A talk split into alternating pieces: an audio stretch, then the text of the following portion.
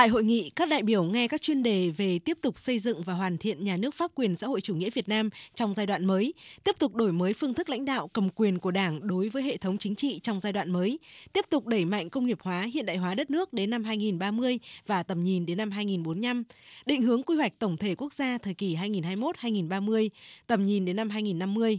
Những chuyên đề này do các đồng chí lãnh đạo Đảng và Nhà nước, các ủy viên Bộ Chính trị, Bí thư Trung ương Đảng trực tiếp truyền đạt nhằm giúp các đại biểu nắm bắt một cách đầy đủ, chuẩn xác và có hệ thống tinh thần của các nghị quyết.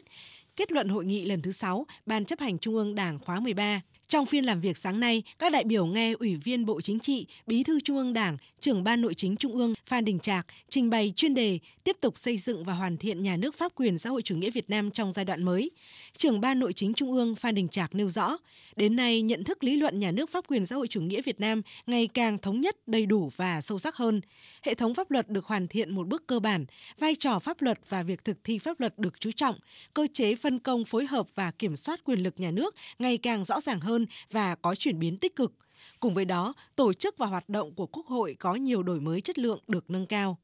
Hoạt động của chính phủ được chủ động tích cực, tập trung quản lý điều hành vĩ mô, kiến tạo phát triển, cải cách hành chính, cải cách tư pháp có bước đột phá trên một số lĩnh vực, tổ chức bộ máy của tòa án, viện kiểm sát, cơ quan điều tra, cơ quan thi hành án, cơ quan bổ trợ tư pháp tiếp tục được kiện toàn, chất lượng được nâng lên. Do đó, quyền con người, quyền công dân theo hiến định tiếp tục được cụ thể hóa bằng pháp luật và thực hiện tốt hơn trên thực tế.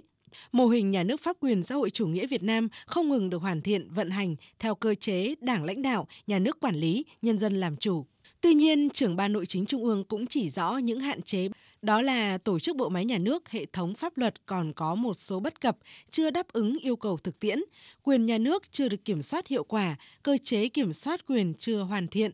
việc cải cách hành chính, cải cách tư pháp chưa đáp ứng yêu cầu phát triển đất nước.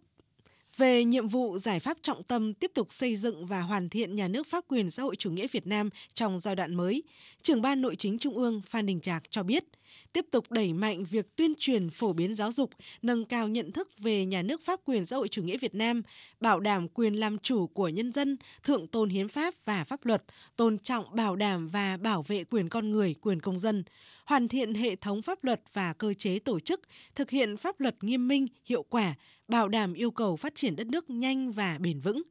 Trưởng ban Nội chính Trung ương Phan Đình Trạc nhấn mạnh. Tiếp tục đổi mới tổ chức và nâng cao chất lượng hoạt động của Quốc hội, tiếp tục thực hiện tốt thiết chế chủ tịch nước theo quy định của hiến pháp, đổi mới tổ chức hoạt động của chính phủ, chính quyền địa phương, xây dựng nền hành chính nhà nước phục vụ nhân dân, chuyên nghiệp, pháp quyền, hiện đại, hiệu lực, hiệu quả. Xây dựng nền tư pháp chuyên nghiệp, hiện đại, công bằng, nghiêm minh, liêm chính, phụng sự tổ quốc, phục vụ nhân dân,